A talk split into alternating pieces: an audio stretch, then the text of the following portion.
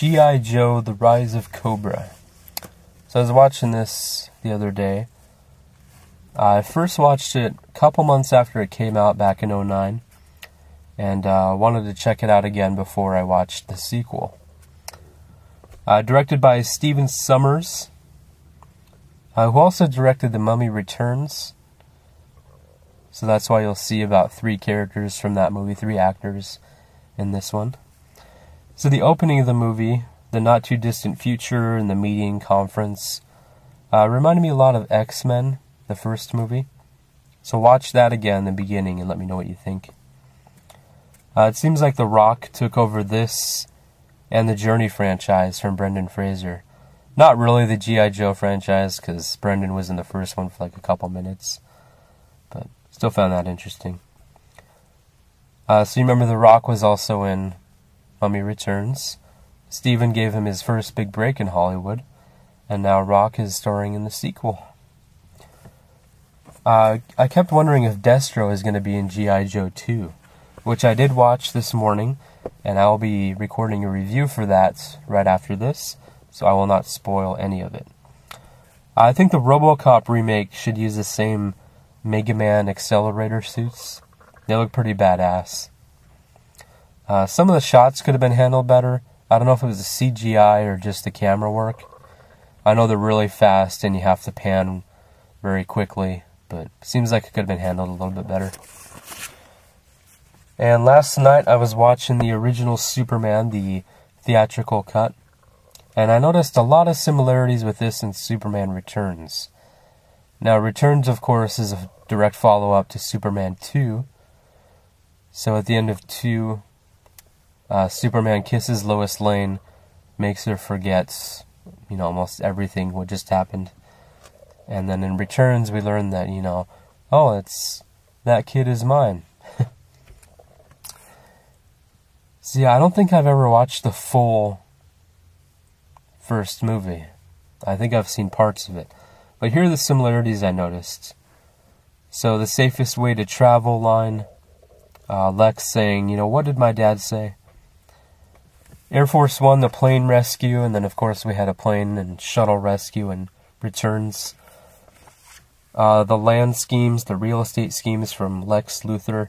I think we should call him Lex Land Luthor. Jor-El says, you know, don't tamper with history, don't affect it.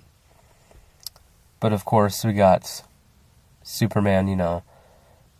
In the first movie, he flies around the earth tons of times. That sure was a long shot. And uh, he undoes the events. I think that's what he does. He like prevents all that bad stuff, all the quakes and that from happening. And then in two, kisses Lois, makes her forget all that stuff. So of course in returns when she's like, oh maybe this kid who just pitched a piano across the room, maybe that's Superman's baby. But uh, I just found that part interesting, just because Jor-El said don't tamper with the history. Uh, the car crash and diversion, the kryptonite necklace when Lex puts that around his neck, pushes him into the water. I'm not saying it's the same scene, but you remember in Returns when he stabbed him with the kryptonite piece and then he fell into water. And then Mrs. Petty, whatever her name is, the henchwoman, helping out Superman again. So, you know, at the end of Returns, she throws the rest of the crystals out of the chopper before they take off. And in this one, she saves them. Uh, she removes the necklace, gets them out of the water. So, yeah, those are the notes I took. Now, it's one thing to, you know, pay an homage to a classic, make a couple references, but it's like they took all these things and put them in returns, and it's like, we've already seen this. This is supposed to be a sequel to Superman 2. So we got Superman, Superman 2, Superman Returns. You know, it's like we don't need to hear all these lines again. I can understand if they put one or two, like the safest way to travel and the, you know, what did my dad tell me? Like those, that's enough for me. But uh, maybe that's one of the reasons Returns didn't do so well. Uh, too bad it didn't borrow any of the action sequences. Oh! Superman had quite a finale, if you remember. If not, go check it out.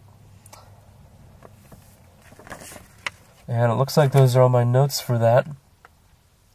Uh, I'm going to be watching the the 2000 extended cut. Uh, I actually got the 14 disc Ultimate Edition of the Superman franchise on DVD. Paid very little for it, so I'm going to be watching all the different cuts.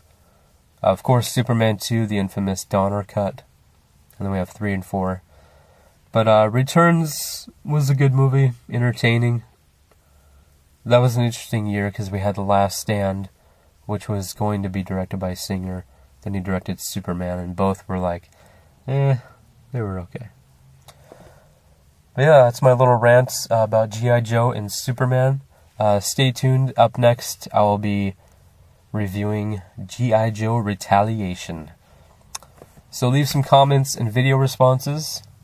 Thank you very much for listening. Subscribe for new videos, and I will talk to you later.